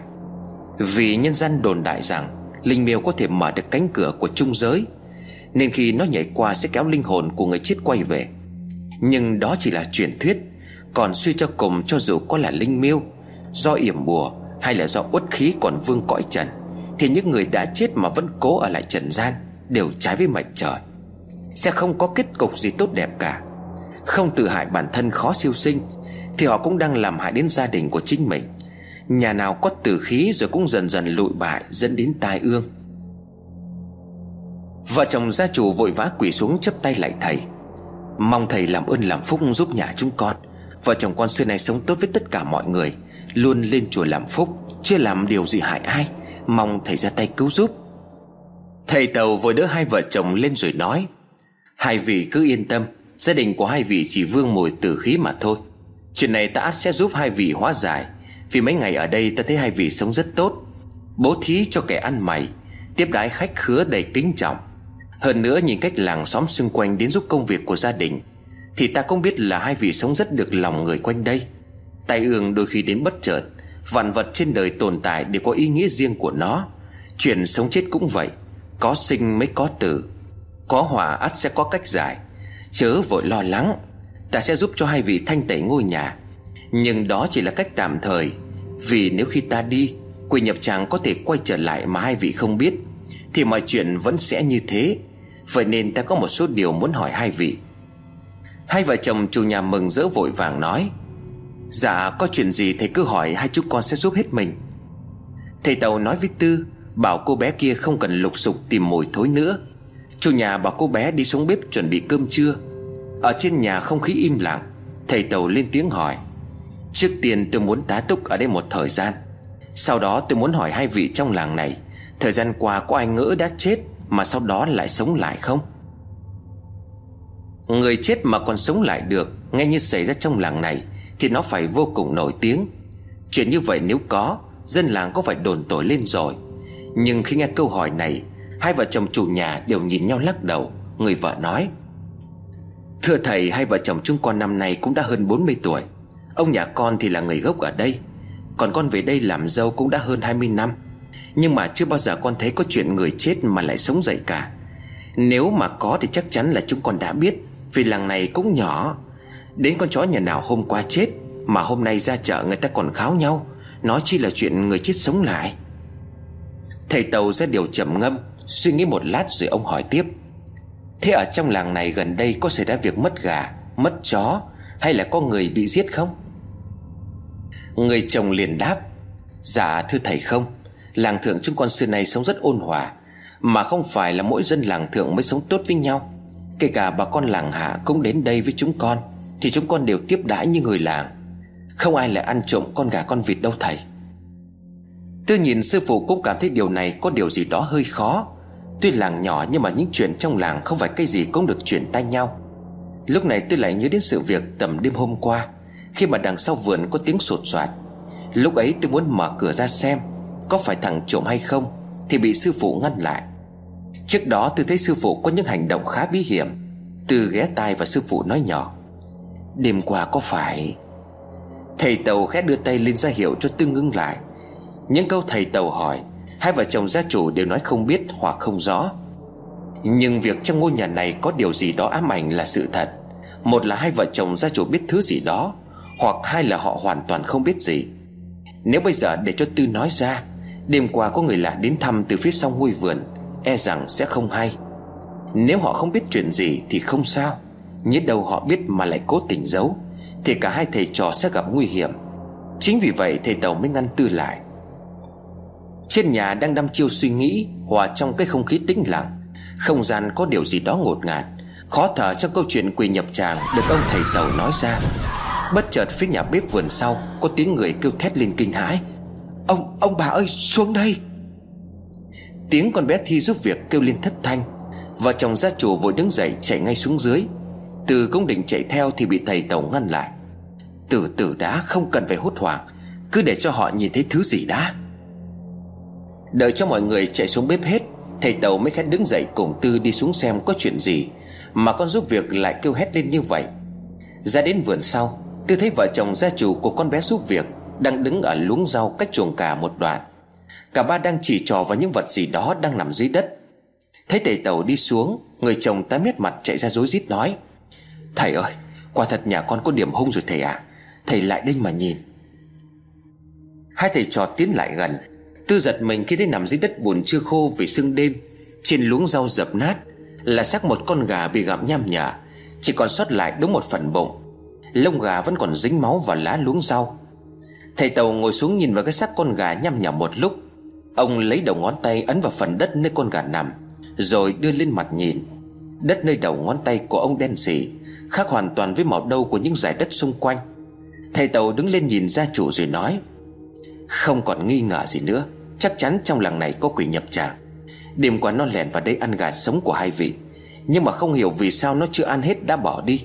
Đó cũng chính là lý do vì sao sáng nay Tỉnh dậy tôi đang ngửi thấy cái mùi tử khí. Nhìn sang Tư, thầy nói: Con nhìn kỹ và nghe, cái đất mà nơi quỷ nhập tràng ngồi thường thối hơn những cái chỗ khác, bởi vì bản thân chúng là những tử thi đã chết, vốn dĩ đã thối rữa rồi. Nhưng do cố chấp lưu lại nhân gian nên âm khí vô cùng nặng nề, cộng với mùi tử khí phát ra khiến cho những nơi chúng đến, những đồ vật mà chúng chạm vào sẽ có mùi thối rữa. Con nhìn xác con gà kia mà xem, tuy là mới ăn đêm qua nhưng mà đến bây giờ đã bắt đầu có giòi lúc nhúc rồi đấy. Giờ con hãy đốt lửa thiêu cái xác của nó đi, tiếp đó dùng chai rượu đổ lên phần đất nơi xác con gà nằm, rồi xúc đám đất đó đổ đi ra khỏi ngôi nhà. Trừng mắt cứ làm như lời ta dặn. Còn bé Thi giúp việc nhìn thấy như vậy sợ hãi lắm, nó lắp bắp nói: Ban nãy con định vào trong chuồng gà bắt để chưa làm cơm mời thầy, mà đi ngang qua thấy xác con gà, con sợ quá. Vợ chồng chủ nhà nhìn thầy Tàu cầu khẩn: Thầy dự đoán như thần, mong thầy làm ơn làm phúc, mất bao nhiêu tiền con cũng xin chịu. Thầy Tàu nói với mọi người im lặng, vì xung quanh đây tay vách mạch rừng. Để cho Tư làm nốt phần việc còn lại, thầy Tàu phải tay ra hiệu cho mọi người đi lên nhà trên. Nhìn thấy vẻ mặt sợ hãi của vợ chồng gia chủ cùng với con bé giúp việc, thầy Tàu đoán biết là cả ba người họ đều không biết gì về câu chuyện này. Quay trở lại vấn đề tìm hiểu ban nãy, ông thầy Tàu nói: Trước khi tôi đến đây, gia đình đã bao giờ xảy ra cái việc này chưa? Vợ chủ nhà đáp: Dạ thưa thầy, nhà con chưa bao giờ xảy ra cái chuyện như thế này. Như con đã nói là làng xóm xung quanh đây sống với nhau tình nghĩa lắm, không có ai ăn trộm ăn cắp của ai cái gì cả. Thầy cũng thấy đấy, nhà con tuy cũng có của, nhưng mà hàng rào cũng chỉ làm tạm bợ, vì chưa bao giờ mất trộm thứ gì cả. Cũng đã gần trưa, thầy Tàu biết có hỏi thêm gì, hai vợ chồng gia chủ có lẽ cũng chẳng biết. Điều đó không có gì lạ, họ cũng chỉ là những con người bình thường, làm sao có thể phân biệt đâu là ma quỷ. Vuốt chòm râu bạc trắng, thầy Tàu đứng dậy rồi nói: Thôi bây giờ hai vị bình tâm để tôi nghĩ cách. Ăn uống nương nhờ hai vị ở đây đã mấy hôm rồi, tôi cũng phải có trách nhiệm trong cái việc này. Hai vị phải nhớ là khi ra đường không được nói chuyện này cho bất cứ ai, cứ coi như là không có cái chuyện gì xảy ra cả. Nhưng mà tôi khuyên hai vị hãy tránh ra đường vào buổi tối. Theo như xác chết của con gà, tôi nghĩ chắc là không bao lâu nữa làng này sẽ có tai họa. Hai vợ chồng gia chủ gật đầu lia lịa. Thầy Tàu thở dài một cái rồi đi vào trong phòng. Tư lúc này cũng đã làm xong công việc của thầy Giao. Vào trong phòng thấy thầy Tàu đang ngồi suy tư điều gì đó, khiến cho khuôn mặt trở nên nhăn lại. Tư hỏi: Chuyện quỷ nhập tràng khiến cho sư phụ suy nghĩ nhiều vậy sao? Thầy Tàu nghe thấy giọng của Tư bèn đáp: Còn đấy à, làm xong mọi thứ chưa? Hai con gà ban nãy là điểm báo sắp có tai họa rồi đó con. Tư thắc mắc đáp lại: Sao lại hai con? Con chỉ thấy có một con thôi mà. Thầy Tàu giải thích: Nơi con gà chết có hai loại lông khác nhau, không thể nào chỉ là một con được. Chỉ có điều là một con đã bị ăn đến không còn một chút xương nào. Ta dám chắc đêm qua nó đang ăn giả thì thấy tiếng động nên bỏ đi. Còn có nhớ lúc ta ngăn con mở cửa không? Chính là lúc đó, theo ta được biết là những xác chết ở lại trần gian thường chỉ hút máu hoặc lấy phần dương khí của sinh vật sống để duy trì sự sống thiên nghịch này. Nhưng mà ban nãy khi nhìn thấy xác con gà bị ăn mất quá nửa, ta biết được rằng dương khí động vật hiện giờ đã không còn đủ cho nó hấp thụ. Chỉ còn một vài ngày nữa thôi, nó sẽ tìm đến những sinh vật sống có dương khí mạnh hơn, và đó chính là tai họa. Từ nghe thấy sư phụ nói như vậy, tất nhiên Tư hiểu sư phụ đang nói đến thứ gì. Là con người phải không thầy? Thầy Tàu khẽ gật đầu rồi đáp: Không chỉ là con người mà còn là trẻ con nữa. Trẻ con thường có dương khí mạnh nhất, suy nghĩ không có tà niệm, đó chính là thứ ma quỷ thường nhắm đến. Làng này sắp xảy ra tai họa rồi. Tư vội nói: Sư phụ, vậy thầy có thể giúp họ tránh được tai họa lần này không? Thầy Tàu nhìn Tư rồi mỉm cười: Còn đúng là người có lòng nhân hậu, ta cũng rất muốn giúp họ. Nhưng mà cương thi cũng như quỷ nhập tràng, tuy rằng có những ghi chép về chúng, nhưng mà ta chưa từng được thấy. Ngay cả sư phụ của ta cũng chỉ biết và tìm hiểu qua sách thôi. Hơn nữa đây là loại yêu thuật nghịch thiên, trái lại với luân thường đạo lý, nên là sư phụ ta cũng không muốn các đệ tử học rồi đánh mất bản chất con người. Do đó những thứ mà ta nắm về loại ma quỷ này chỉ có trên lý thuyết thôi. Chưa kể đến việc thầy trò ta chỉ là những người nơi khác đến, không thông thổ địa hình nơi này, rất khó để tìm ra nó trong một sớm một chiều. Quỷ nhập tràng đôi lúc con người không ra vào vào buổi sáng, làm sao thầy có thể trừ được nó khi mà trong hàng trăm hàng nghìn con người ở nơi đây. Tư vẫn im lặng nghe sư phụ nói tiếp. Còn một điều này nữa, ta biết loại quỷ này không thể dùng những cách trừ tà ma thông thường mà diệt được. Ta cũng đang tính đến việc sẽ đi xung quanh đây xem có phát hiện ra điều gì không. Càng đến lâu mọi chuyện càng trầm trọng. Ta từng nghe sư phụ kể lại một câu chuyện cách đây rất lâu về một thầy yểm cương thi. Khi yểm xong không hiểu sai sót gì, bị chính cái bùa yểm phản lại. Mà thế nào con cương thi đã giết chết thầy yểm bùa, rồi gây ra đại họa cho cả một ngôi làng. Từ hốt hoảng hỏi sư phụ, đại họa như thế nào vậy thầy? Thầy Tàu nhắm mắt trả lời bằng một giọng run rẩy. Nó đã ăn thịt hai mươi đứa trẻ trong làng trước khi biến mất. Cũng không thể nói đó là biến mất. Sư phụ của ta có nói, nếu mà hấp thụ đủ dương khí thì con quỷ đó có thể biến thành người bình thường, nhưng mà bên trong là nốt quỷ và tiếp tục sống để làm điều ác. Đó chính là những lý do vì sao sau cái chết của hai mươi đứa trẻ, chỉ một thời gian không lâu sau đó, người dân trong làng cũng đều biến mất. Tuy chỉ là ghi chép nhưng mà sự thật là những thầy yểm cương thi đều đã bị tìm giết. Những gì liên quan đến cương thi chỉ còn lại trong truyền thuyết mà thôi. Nhìn Tư, thầy Tàu nói tiếp. Quỷ nhập tràng và cương thi về cơ bản là giống nhau. Chúng giết người có mục đích và chúng hiểu rõ chúng cần gì, muốn gì ở nhân gian. Nó không giống như những vong hồn ma ám, chỉ còn lại chút hồn phách bất tan, lang thang vô định. Hồn ma chỉ có thể đeo bám, ám thì âm khí lên dương gian. Nhưng mà quỷ nhập tràng và cương thi thì có thể ra tay giết người trực tiếp. Xét về mọi mặt thì quỷ nhập tràng là một loại quỷ đáng sợ hơn hồn ma, âm binh rất là nhiều, bởi chúng là những con người đã chết nhưng vẫn sống. Vuốt chòm râu bạc, khẽ thở dài, thầy Tàu hướng mắt ra cửa sổ trầm ngâm nói. Không ngờ đến cái tuổi này của ta lại thấy được một loại cương thi của Việt Nam. Âu có lẽ cũng là ông trời sắp đặt. Trong họa có phúc, trong phúc có họa. Đúng là ông trời khéo đùa giỡn với con người mà. Tiếng cười của thầy Tàu vang lên một cách sảng khoái, nhưng nhìn khuôn mặt của sư phụ, Tư biết là thầy đang cười để che giấu đi nỗi buồn, hoặc là một điều gì đó vô cùng bí mật mà thầy không muốn ai biết. Quỷ nhập tràng, chẳng lẽ trên đời này lại tồn tại thứ ma quỷ đáng sợ như vậy sao? Thầy Tàu bất chợt ngừng cười. Ông nhìn Tư rồi khẽ nói nhỏ. Con hãy đi đun nước tắm, ngoài vườn có bụi xà, con lấy ít lá xà đun lên, nhớ bỏ thêm một ít muối vào nồi nước. Xong xuôi, sau khi tắm xong, con hãy theo ta đi một vòng quanh ngôi làng này xem tình hình thế nào. À mà còn nữa, trưa nay chỉ ăn cơm nắm, không được ăn mặn. Tư vâng giả rồi làm theo lời thầy. Cách dùng muối để tẩy tà khí là cách mà những người chuyên về bùa phép thường hay dùng. Tuy mỗi nơi mỗi người sử dụng muối trừ tà bằng những cách khác nhau, nhưng theo quan niệm từ cổ xưa của người Trung Quốc, muối có tính chất làm sạch, khử tà khí vô cùng hữu dụng. Ở Việt Nam người ta cũng hay dùng muối rắc ra ngoài đầu ngõ, ven đường để nhằm mục đích tiễn vong, xua đuổi ma quỷ. Tôi từng được nghe người thầy Tàu nói, khi muối được kết hợp với nước càng làm tăng khả năng thanh lọc những khí âm, khí xấu. Do ban nãy Tư và sư phụ đều đã tiếp xúc với phần xác của con gà bị gặm nhấm, nên thầy Tàu bảo Tư đun nước tắm là điều dễ hiểu. Sau khi tắm rửa xong, gia chủ chuẩn bị cho hai thầy trò cơm nắm muối vừng. Thầy Tàu đưa tay ra bấm độn, lẩm nhẩm điều gì đó. Làm xong thầy nói với Tư, đúng chính ngọ thầy trò mình xuất phát. Tư gật đầu. Đồng hồ vừa điểm mười hai giờ trưa. Thầy Tàu và Tư lặng lẽ mở cửa bước ra bên ngoài. Bước ra ngoài đường, thời tiết hôm nay tuy đang là cận Tết nhưng trời lại có nắng. Những tia nắng tuy không chói chang như mùa hè, nhưng vẫn khiến có không khí se lạnh, điều hưu của mùa đông đỡ đi phần nào. Thầy Tàu nói, vì bây giờ đang là cuối đông đầu xuân nên thời tiết âm u, hiếm khi nào có ngày nắng chói. Tại sao ta lại bảo con đi vào giờ này? Chính ngọ là thời điểm mặt trời lên cao trong ngày. Mặc dù ánh nắng không nóng bức, nhưng ma quỷ âm hồn đều thu mình trong thời điểm này. Theo quan niệm của người xưa thì đây là thời điểm các quan đi tuần. Chúng ta sẽ đi vào giờ này để dễ dàng tránh khỏi sự đeo bám của ma quỷ. Từ khẽ hỏi thầy, nhưng liệu đi vào giờ này chúng ta làm sao có thể phát hiện được nó? Mà khi thầy nói quỷ nhập tràng sẽ không ra ngoài vào ban ngày. Thầy Tàu giải thích, mục đích của thầy trò ta hôm nay là đi để hỏi thăm, xem xét tình hình. Chúng ta không thể ngồi ở nhà mà biết được bên ngoài đang xảy ra chuyện gì.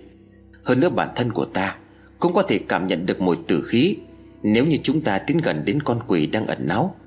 Tuy khó nhưng mà đối với chúng ta thì lại là một lợi thế, vì con quỷ sẽ không đi đâu được vào giờ này, còn ta có thể cảm nhận được nó nếu như may mắn. Nói là vậy, nhưng không hề có một manh mối nào. Hai thầy trò dù đã đi một vòng quanh làng nhưng vẫn không phát hiện được gì.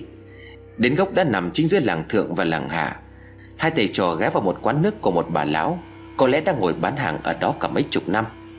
Rót hai chén nước mời hai thầy trò, bà lão tinh ý hỏi: "Hai vị không phải là người ở đây, phải chăng hai vị đang đi tìm người thân ở đây? Có gì không biết cứ hỏi, tôi sẽ giúp." Thầy Tàu giả bộ ho khụ khụ nói với bà hàng nước: "Dạ cảm ơn bà, hai ông cháu chúng tôi thực sự không phải là người ở đây, đang đi tìm nhà của người quen mà không biết rằng nó nằm ở đâu. Cả buổi trưa lang thang khắp cái làng trên này mà hỏi không ai biết." Bà hàng nước bèn hỏi: "Thế người quen của ông ở làng nào, làng Thượng hay làng Hạ?" Thầy Tàu nhấm ngụm nước rồi nói: "Ở làng Hạ bà ạ." Bà hàng nước lấy quạt phe phẩy đuổi ruồi rồi che miệng cười: "Ôi giời ơi, làng Hạ mà ông lại đi tìm ở làng Thượng thì bảo sao không thấy. Đây này, từ gốc đa này sang phía bên tay phải lối ông vừa đi ra, đó là làng Thượng, còn bên tay trái này là làng Hạ.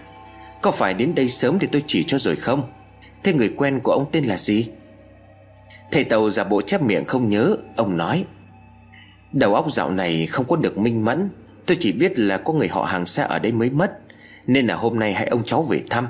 Nghĩa tử là nghĩa tận mà bà."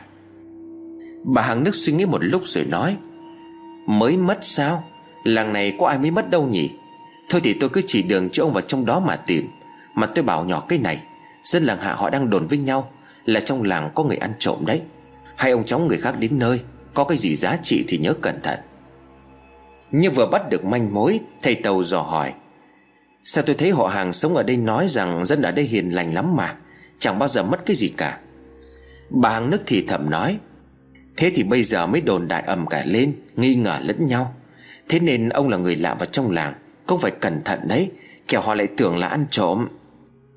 Thầy Tàu đáp lại: "Tôi già sắp chết thế này còn sức đâu mà ăn trộm, mà mất đồ vật hay là tiền bạc gì hả ba?" Bà hàng nước kể tiếp: "Ôi dào ơi, dân chúng tôi nghèo thì đến lúc nào chẳng đi liền với ruột, có đâu mà để ăn trộm mất. Đây là mất gà, mất chó, mất vịt, chắc lại mấy cái thằng thanh niên ăn trộm rồi bán đi lấy tiền uống rượu chè mà thôi. Cơ mà lạ là cả cái làng này ai cũng kêu là bị mất trộm gà mà không có rình được. Ăn trộm thì nó như ma vậy, canh kiểu gì cũng không bắt được nó. Kháo nhau mấy hôm nay trong làng rồi, chỉ có tôi là ngồi đây nên là cái gì cũng biết." Vừa lúc đó có hai người từ trong làng Hạ đi vào uống nước. Vừa ngồi xuống, một người đã nói: "Mẹ kiếp, hai hôm trước nó vào hẳn nhà tôi, bắt bắt con chó nặng mười bốn cân, y vậy mà không có sủa một tiếng. Sáng dậy chỉ thấy dây ít máu ở sân, bọn này láo quá rồi." Người kia đáp lại: "Hai tuần trước đàn gà hai mươi con của tôi bị bẻ cổ mất ba con, nhưng mà lạ ở chỗ là mấy con gà bị bẻ cổ nó lại vứt lại, nhưng mà thịt thì cứ xám đen xám xịt lại, ăn thì chẳng dám ăn, nhìn thì lại sót." Bà hàng nước rót nước mời hai người đàn ông rồi mở lời: "À, hai chú ở trong làng Hạ, tiện đây cho ông cụ đang đi tìm người quen. Có gì hai chú để hai ông cháu họ vào trong làng, kẻo tối nay lại không có tìm được chỗ ngủ." Hai người đàn ông nhìn thầy trò từ đầu đến chân rồi nói: "Hai ông cháu cứ vào làng đi, ai thế lại hỏi cứ bảo là người của nhà anh Văn Nhái là được rồi. À quên chào cụ, con tên là Văn." Thầy Tàu khét cảm ơn bà hàng nước cùng hai người đàn ông rồi đứng lên làm bộ: "Đi đi thôi con, nhanh lên kẻo trời lại tối bây giờ." Từ đỡ thầy rồi cả hai người tiến vào con đường dẫn đến làng Hạ. Đi quá tầm khỏi nước của quán nước gốc cây đa, thầy Tàu khẽ nói: "Vậy là có một chút manh mối rồi đó con. Quả đúng như là ta đoán, con quỷ này đã ở một trong hai làng này khá lâu. Có lẽ trước đó nó chỉ ăn gà với vịt ở nhà, sau khi không còn nữa thì mới ra ngoài ăn trộm của dân làng. Càng sống lại thì nó lại càng cần một nguồn dương khí mạnh mẽ. Ban đầu nó chỉ hút sinh khí của những loài động vật, nhưng mà đến thời điểm này nó phải ăn cả xác của động vật. Không lâu nữa nó sẽ tìm đến con người." Tư hỏi lại: "Nhưng mà sao họ không bắt được nó hả?" Thầy Tàu đáp lại: "Con thật là ngốc nghếch, dù sao đi nữa nó cũng là ma quỷ, không phải là người thường. Ngay cả chúng ta không lấy gì đảm bảo sẽ bắt được nó, chứ đừng nói là người thường. Đây chính là lý do mà đêm qua tôi đã ngăn con mở cửa. Nếu mà con nhìn thấy nó đang ăn thịt sống, nó sẽ tấn công cả con luôn đó. Nó bỏ đi vì ta có thói quen, mỗi khi đi ngủ ở đâu đều đặt một tấm bùa ở cửa sổ. Dù là ma quỷ hay âm hồn thì cũng đều có chút gì đó kiêng dè với bùa chú, cũng như là ta không biết nó là cái gì thì cũng không dám làm liều. Từ lúc rời khỏi nhà vị gia chủ, hai thầy trò cũng đã đi bộ được khoảng hai tiếng đồng hồ. Ánh nắng về chiều càng lúc càng yếu ớt. Cả hai thầy trò lang thang len lỏi vào từng ngõ ngách của ngôi làng, nhưng kết quả thu được vẫn chẳng có gì. Đúng như sư phụ nói ban đầu, tìm kiểu này không khác gì mò tim đáy bể. Y vậy mà đã năm giờ chiều, sự mệt mỏi lộ rõ trên khuôn mặt của Tư. Cả buổi chiều ngày hôm nay, Tư đi theo thầy khắp cả hai làng. Thấy Tư thấm mệt, thầy Tàu nói: "Chúng ta đi về thôi. Hôm nay đầu tiên bắt được một vài manh mối cũng không có uổng phí. Cứ đi mãi như thế này cũng không phải là cách hay. Quay về nhà vị gia chủ trước đã, ta cũng có chuyện này cần bàn với họ." Tư vâng lời. Hai thầy trò cùng quay về. Về đến nhà, vợ chồng gia chủ ra ngoài cổng đón. Bước vào trong nhà, người vợ liền nói: "Vất vả cho thầy quá. Cơm nước đã xong xuôi, mời hai thầy trò rửa mặt rồi ăn cơm." Thầy Tàu hỏi hai vợ chồng chủ nhà: "Gia đình vị còn có một cháu nhỏ phải không?" Người vợ đáp lại: "Dạ đúng thưa thầy, vợ chồng con tuy cao tuổi nhưng mà hiếm muộn, cũng đi cầu đi xin bao nhiêu năm mới sinh được một đứa cháu gái. Hai vợ chồng tuổi đã ngoài bốn mươi, mà cháu năm nay mới có tám tuổi. Có chuyện gì vậy thầy?" Thầy Tàu nhìn xung quanh nhà rồi nói: "Cũng thương hai vị nên tôi nói điều này. Từ mà hai vị nên cho cháu ở nhà, bớt cho cháu đi ra bên ngoài. Tôi chỉ nói như vậy thôi, không thể nói thêm được gì nữa. Sáng mai tôi sẽ tìm cách giúp gia đình hai người." Vợ chồng chủ nhà cúi lại thầy Tàu rồi cảm ơn rối rít. Sau bữa cơm, tôi hỏi sư phụ: "Chẳng lẽ nó ở quanh đây hả thầy?" Thầy Tàu trả lời: "Ta cũng không rõ, nhưng mà đêm qua nó đã đến đây. Hơn nữa nhà này lại có trẻ nhỏ, không ngoại trừ khả năng nó sẽ quay lại. Vì vậy ngay đêm nay con cần phải chú ý. Giờ con đem tất cả những lá bùa này dán vào các cánh cửa trong nhà, kể cả cửa sổ lẫn cửa chính, cẩn thắc vô áy náy." Tư vội vã đi làm theo lời thầy dặn. Bóng tối dần bao phủ lấy căn nhà. Từ khi phát hiện ra ngôi nhà có quỷ nhập tràng ghé qua, Tư cảm thấy không khí xung quanh ngôi nhà có điều gì đó thay đổi rõ rệt. Phần vì lo sợ, phần vì Tư nhận thấy sư phụ có một điều gì đó vô cùng lạ. Thầy Tàu đến nhà Tư với công việc của một người bốc mộ, nhưng theo thầy bao nhiêu năm qua, Tư thấy thầy Tàu không chỉ đơn giản như vậy. Nhất là lần này, rõ ràng thầy Tàu nói quỷ nhập tràng rất kinh khủng, nhưng Tư thấy sư phụ mình lại hào hứng đối diện với sự nguy hiểm này. Không chỉ có vậy, dường như trong ánh mắt của thầy Tàu còn toát ra cái nhìn đầy ớn lạnh mỗi khi nhắc đến quỷ nhập tràng. Bất giác Tư sởn gai ốc vì một suy nghĩ thoáng qua. Thân thể của thầy Tàu đối với Tư bao nhiêu năm qua đến giờ vẫn còn là một điều bí ẩn. Sự hào hứng của thầy Tàu đối với một con quỷ nhập tràng khiến cho Tư sợ hãi. Lúc này Tư mới nhận ra mình không hề biết một chút gì về vị sư phụ đáng kính. Trong khoảnh khắc, Tư nhìn thấy thầy Tàu đang ở trong một căn hầm tối, chỉ có ánh nến mập mờ. Thầy Tàu đang cầm một bát máu đỏ tươi, từ từ đưa vào miệng xác chết của một người nằm trong quan tài. Bất ngờ xác đó mở mắt ra và ngồi bật dậy.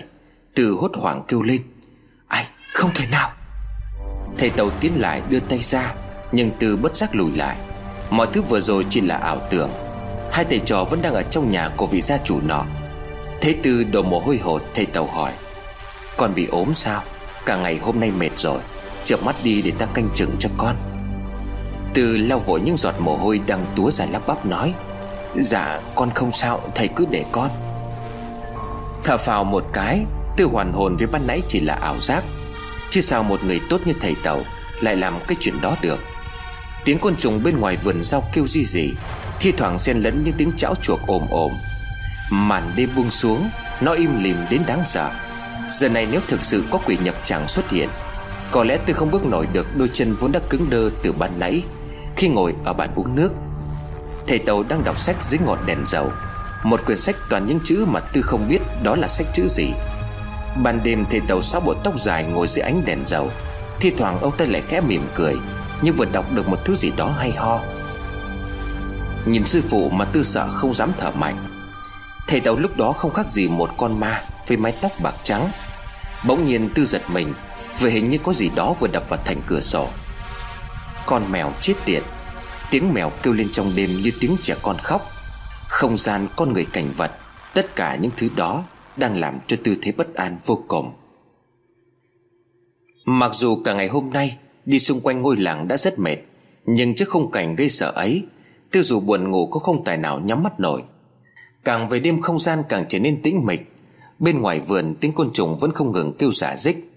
Sự im lặng bao trùm đến nỗi Tư có thể nghe thấy cả tiếng nuốt nước bọt của mình.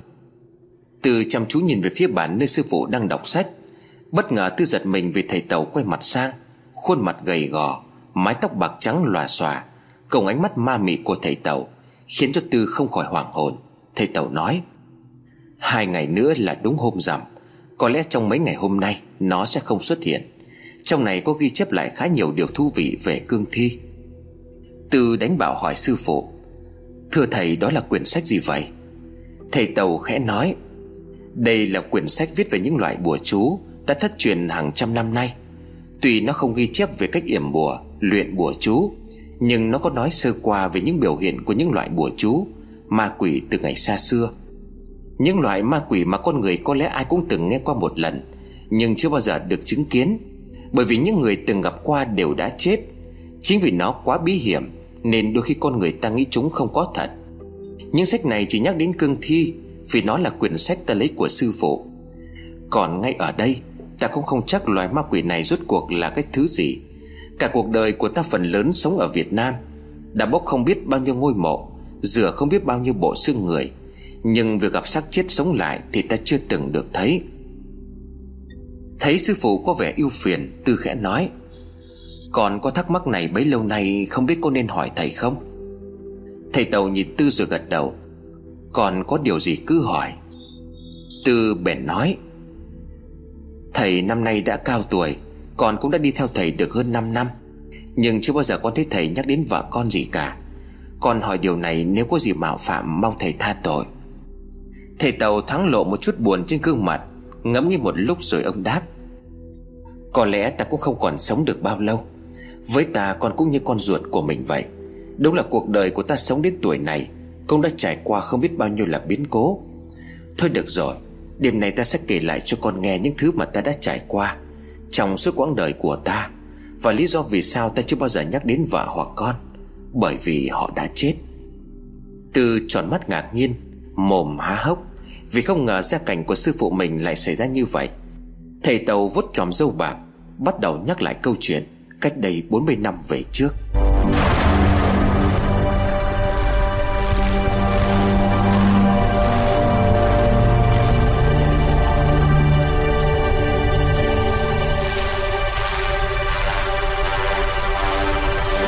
Năm đó, thầy cũng chạc tuổi như Tư bây giờ, cũng theo sư phụ theo đường biên giới sang Việt Nam để tìm mua những cây thuốc quý như sâm ngọc linh, tam thất rừng, nấm linh chi.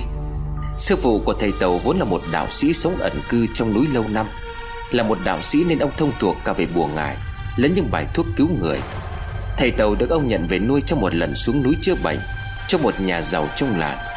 Sau khi đi ngang qua khu chợ, ông thấy thầy Tàu ngồi ở một góc chợ thất thểu, quần áo rách rưới, chân tay gầy gò, đang ngồi đó với chiếc bát mẻ miệng chở những người đi qua lại cho những đồng bạc lẻ. Đạo sĩ vốn tính lương thiện nên đặt tiền vào trong bát cho đứa bé, nhưng nhìn vào ánh mắt của đứa bé, vì đạo sĩ thấy đó là một kẻ có khả năng hiếm có. Đôi mắt của đứa bé này có những thứ gì đó đang đứng bên cạnh của vị đạo sĩ. Đôi mắt đó không hướng về phía đạo sĩ mà chỉ nhìn chằm chằm vào phần chân của ông. Từ hỏi sư phụ: Vậy lúc đó thầy đang nhìn cái gì? Thầy Tàu đáp lại: Ta nhìn thấy một đứa bé gái đang bám lấy chân của vị đạo sĩ, nhưng lúc thấy lúc không. Ta ban đầu còn nghĩ đứa bé đó cùng đi với đạo sĩ, nhưng dường như xung quanh đó chỉ có mình ta thấy điều này. Chính vì vậy ta mới chằm chằm nhìn vào nó. Khi đó vị đạo sĩ lấy lạ bèn hỏi: Nhà ngươi đang nhìn cái gì vậy? Đứa bé đáp: Bạn ấy cứ nhìn con. Vị đạo sĩ nhìn sang bên cạnh mình, rồi nhìn tiếp thầy Tàu khẽ nói nhỏ: Ngươi nhìn thấy nó sao? Vị đạo sĩ gật đầu rồi đưa tay ra đỡ thầy Tàu nói tiếp: Ngươi hãy theo ta, cuộc sống sau này sẽ có cái ăn cái mặc. Có lẽ đây chính là duyên số mà người người đang nhìn thấy muốn dẫn dắt cho ta. Không thể ngờ ngươi lại có thể nhìn thấy được hồn ma. Thứ ngươi đang thấy không phải là con người, đó là hồn ma của một đứa bé chết đuối ở dưới sông ba năm về trước. Vì không tìm thấy xác nên oan hồn của nó không có chỗ để đi về, luôn phải lang thang nơi bờ sông gần đó. Cơ duyên hôm nay ta hạ sơn đi qua đây có công việc nên muốn quá độ cho vong hồn của nó. Ta đang dẫn nó lên núi để làm lễ. Không ngờ được rằng ngươi cũng có thể nhìn thấy. Ông trời sắp đặt, không chỉ để ta siêu độ cho một hồn ma, mà còn giúp ta gặp được kẻ có duyên. Ngươi có đồng ý làm đệ tử ta không? Mặc dù lúc đó thầy Tàu không hiểu nhiều lắm về những lời đạo sĩ nói, nhưng chỉ nghe thấy có cơm ăn áo mặc là thầy Tàu đồng ý đi. Sau đó thầy Tàu đi theo vị đạo sĩ lên núi để làm đệ tử giúp thầy làm thuốc, trừ tà ma cho những ai đến nhờ vả. Cái năm thầy Tàu theo sư phụ sang Việt Nam, khi đó thầy Tàu cũng đã học được những ngón nghề về làm bùa trừ yêu. Những cây thuốc quý báu còn hơn cả vàng ấy, không phải ở đâu cũng có thể kiếm được. Hai thầy trò lặn lội đường rừng, đi sang một bản dân tộc thiểu số vùng phía Bắc của Việt Nam để tìm mua những loại thuốc quý. Trời sút đất khiến thế nào, mặc dù trước khi sang Việt Nam, thầy Tàu đã được sư phụ dặn dò rất kỹ về một số loại bùa ngải của đồng bào dân tộc thiểu số của Việt Nam, và vị đạo sĩ còn nhấn mạnh là phải cảnh giác với bùa yêu. Vị đạo sĩ cảnh báo với thầy Tàu rằng những cô gái miền sơn cước có một vẻ đẹp hút hồn đàn ông. Nếu như họ thích ai mà dùng bùa yêu thì chỉ cần một lọn tóc, một tấm hình, hay thậm chí là bộ quần áo của đối phương, họ cũng sẽ nhờ thầy mo khiến cho kẻ đó yêu say đắm, yêu đến chết đi sống lại.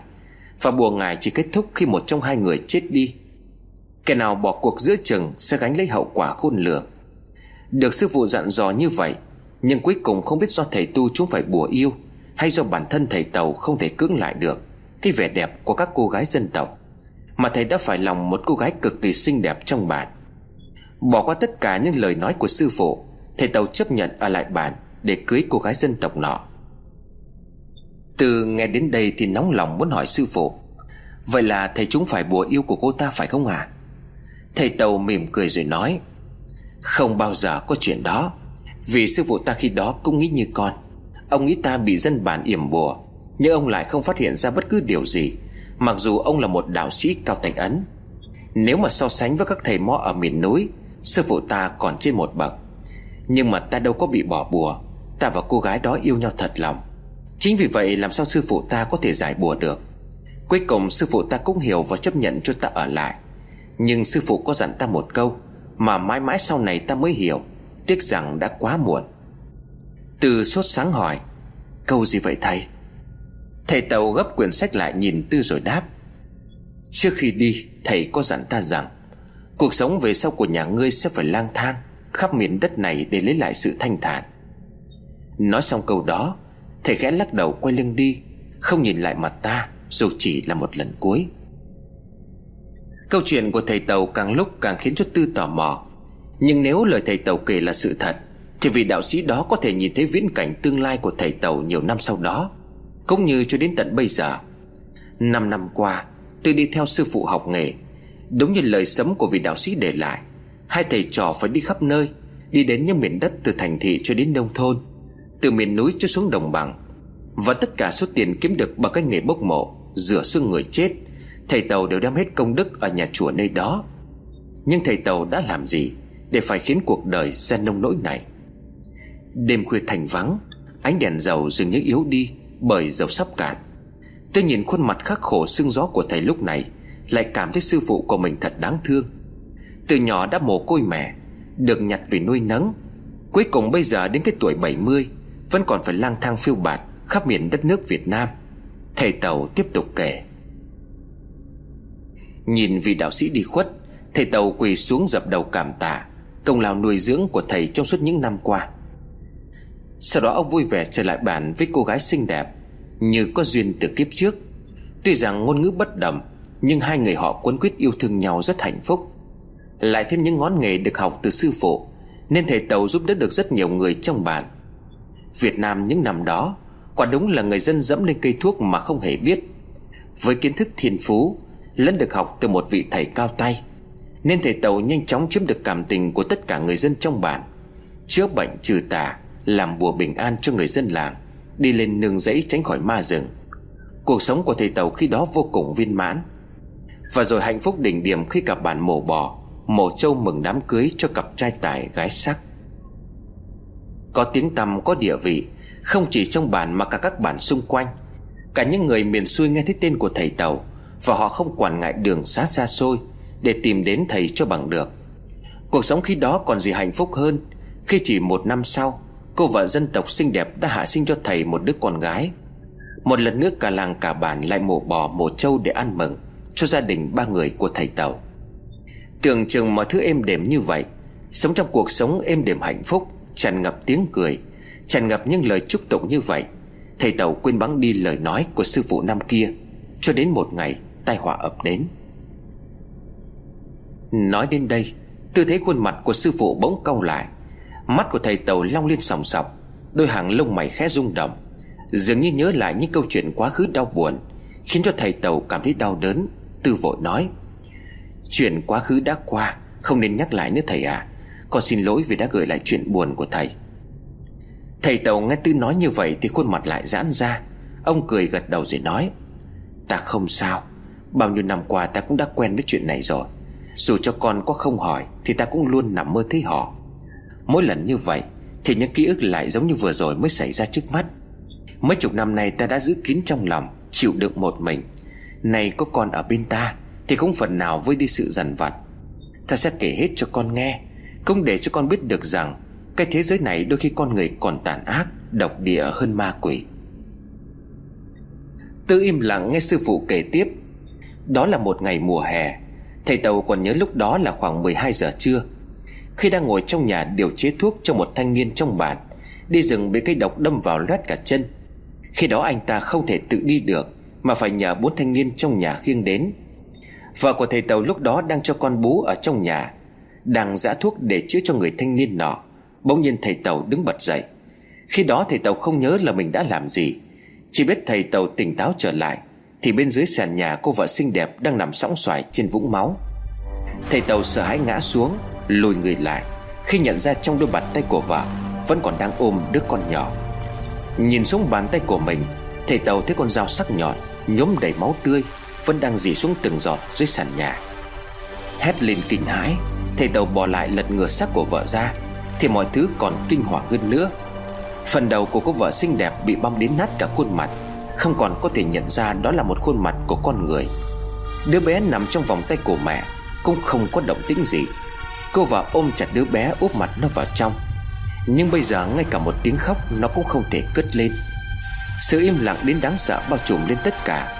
Đưa tay gỡ đứa trẻ trong tay vợ ra, thầy Tàu gào lên như một người điên dại: "Đứa bé đã chết!" Không chỉ vậy, phần ngực của nó còn bị đâm thủng một lỗ nơi trái tim. Không biết con bé bị giết xong rồi bị moi tim hay quả tim của nó bị moi sống, chỉ biết rằng cái lỗ đỏ au trống rỗng đó, quả tim của con bé đã bị móc mất. Cảnh tượng quá hãi hùng khiến cho thầy Tàu trở nên điên dại. Bàn tay của thầy Tàu đầy máu, con dao đi rừng sắc nhọn ban nãy thầy Tàu vẫn còn đang cầm trên tay. Xác người vợ trẻ ôm đứa con bị moi tim hiện đang nằm trên vũng máu. Thầy Tàu đưa tay lên đầu gào thét trong tuyệt vọng. Chính tay mình đã giết vợ con. Không những vậy, cái chết của hai con người đó quá man dợ. Thầy Tàu ôm cả xác vợ con và trong lòng òa lên khóc trong đau đớn. Tiếng khóc vang vọng khắp cả núi rừng. Quá đau khổ, lúc đó thứ nước chảy từ hai khóe mắt của thầy Tàu không phải là nước mắt nữa, mà là hai hàng máu đỏ tươi. Đột nhiên bên dưới nhà có tiếng của một đám người: "Nhanh lên, nó hóa quỷ rồi. Nó, nó giết cả vợ cả con. Không những vậy, nó còn moi tim của con gái nó rồi nhai ngấu nghiến." Đám người bên ngoài đang nói đến thầy Tàu, tuy nhiên họ sợ không ai dám xông vào. Trong đám đó có một người đàn ông đạp cửa xông vào. Nhìn thấy thầy Tàu đang ôm xác hai vợ con, người đàn ông thét lớn: "Nó đây rồi, ôi giảng ơi, nó là con quỷ ăn thịt người." Mọi người dồn vào xem, nhìn thấy khuôn mặt thầy Tàu với hai dòng huyết lệ đang chảy ướt đẫm gò má. Dân bản sợ hãi lùi lại, không ai dám nhìn. Họ bắt đầu lấy đá, lấy gậy gộc đập về phía thầy Tàu. Thầy Tàu sợ hãi bỏ lồm cồm để tránh, miệng không ngừng nói: "Không phải tôi, không phải tôi." Nhưng không ai dừng lại. Trước mắt họ chỉ có một con quỷ giết vợ, giết con. Thầy Tàu lúc đó đã bỏ chạy. Người dân đuổi theo tiếp tục cầm đá, cầm gậy đối đáp. Thầy Tàu chạy đến chảy cả máu nơi lòng bàn chân. Lúc đó bản thân thầy Tàu vẫn chưa hề tin chính tay mình đã giết vợ. Đến một con suối, thầy Tàu vụt mặt xuống suối để uống nước, nhưng chưa kịp uống thì thầy Tàu một lần nữa thét lên kinh sợ.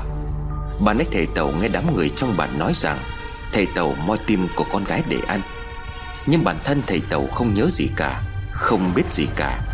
Giờ đây nhìn khuôn mặt mình in xuống dòng nước, thầy Tàu thấy xung quanh miệng mình quả nhiên chỉ toàn là máu. Thầy Tàu đã ăn tim của đứa con gái chỉ vừa mới ra đời được vài tháng.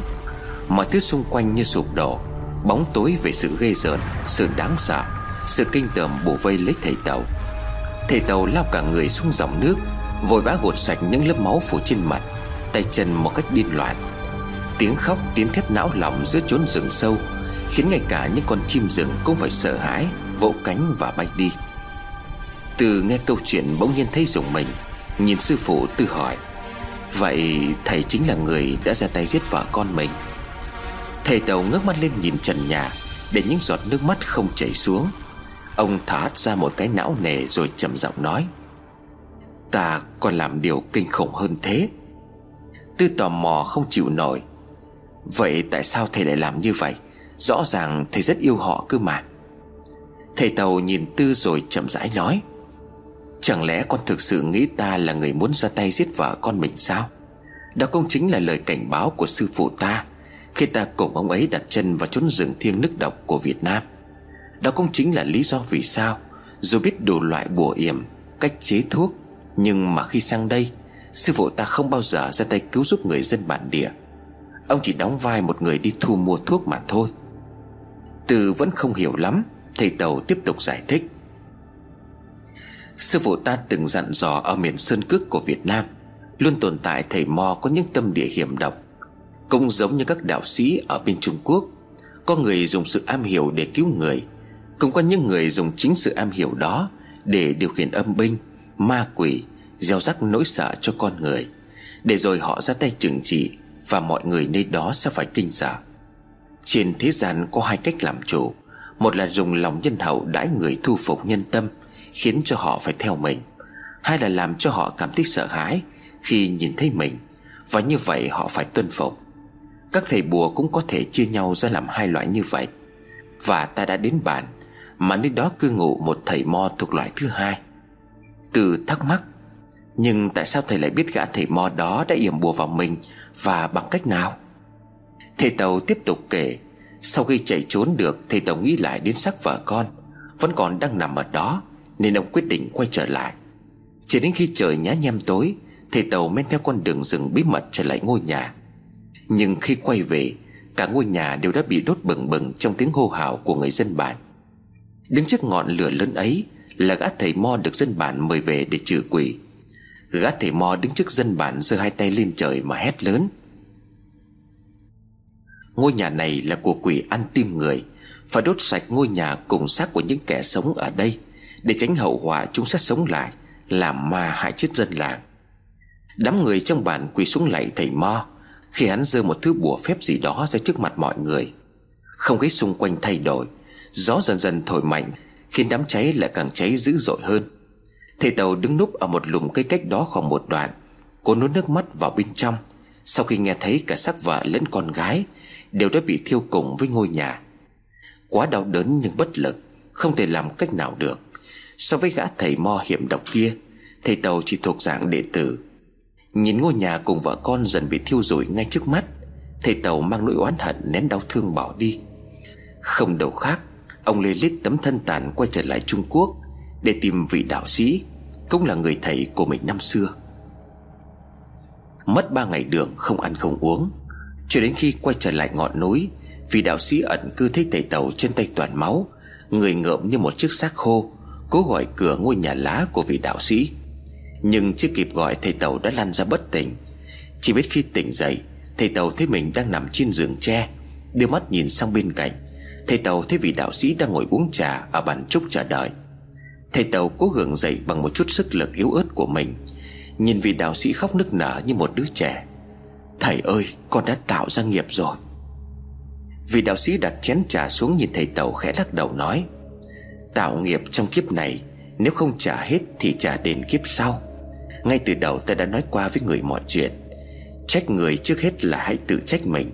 Đất thiêng có thần, đất độc có quỷ. Dù là quỷ hay thần thì khi bước chân vào nơi đó, ta phải biết giữ gìn bản thân. Ồ, đó cũng là cái số phận mà ông trời sắp đặt. Có những chuyện thiên cơ không thể tiết lộ. Ta có muốn giúp nhưng mà quyết định vẫn là ở ngươi. Và kết quả này là do ngươi tự chuốc lấy. Hại mình, hại người, hại cả sinh linh bé nhỏ. Thầy Tàu nhìn thầy quỳ gục xuống hối hận vì đã không nghe lời ngay từ đầu.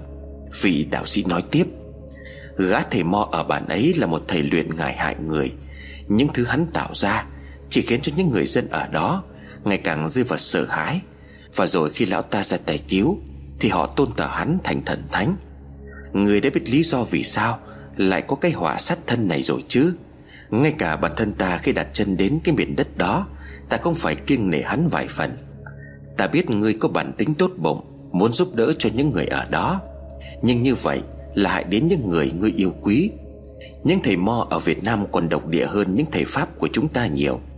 Tại sao miền sơn cước toàn sản vật quý hiếm mà chúng ta phải sang đó mua mà không tự hái rồi có thể đi lại?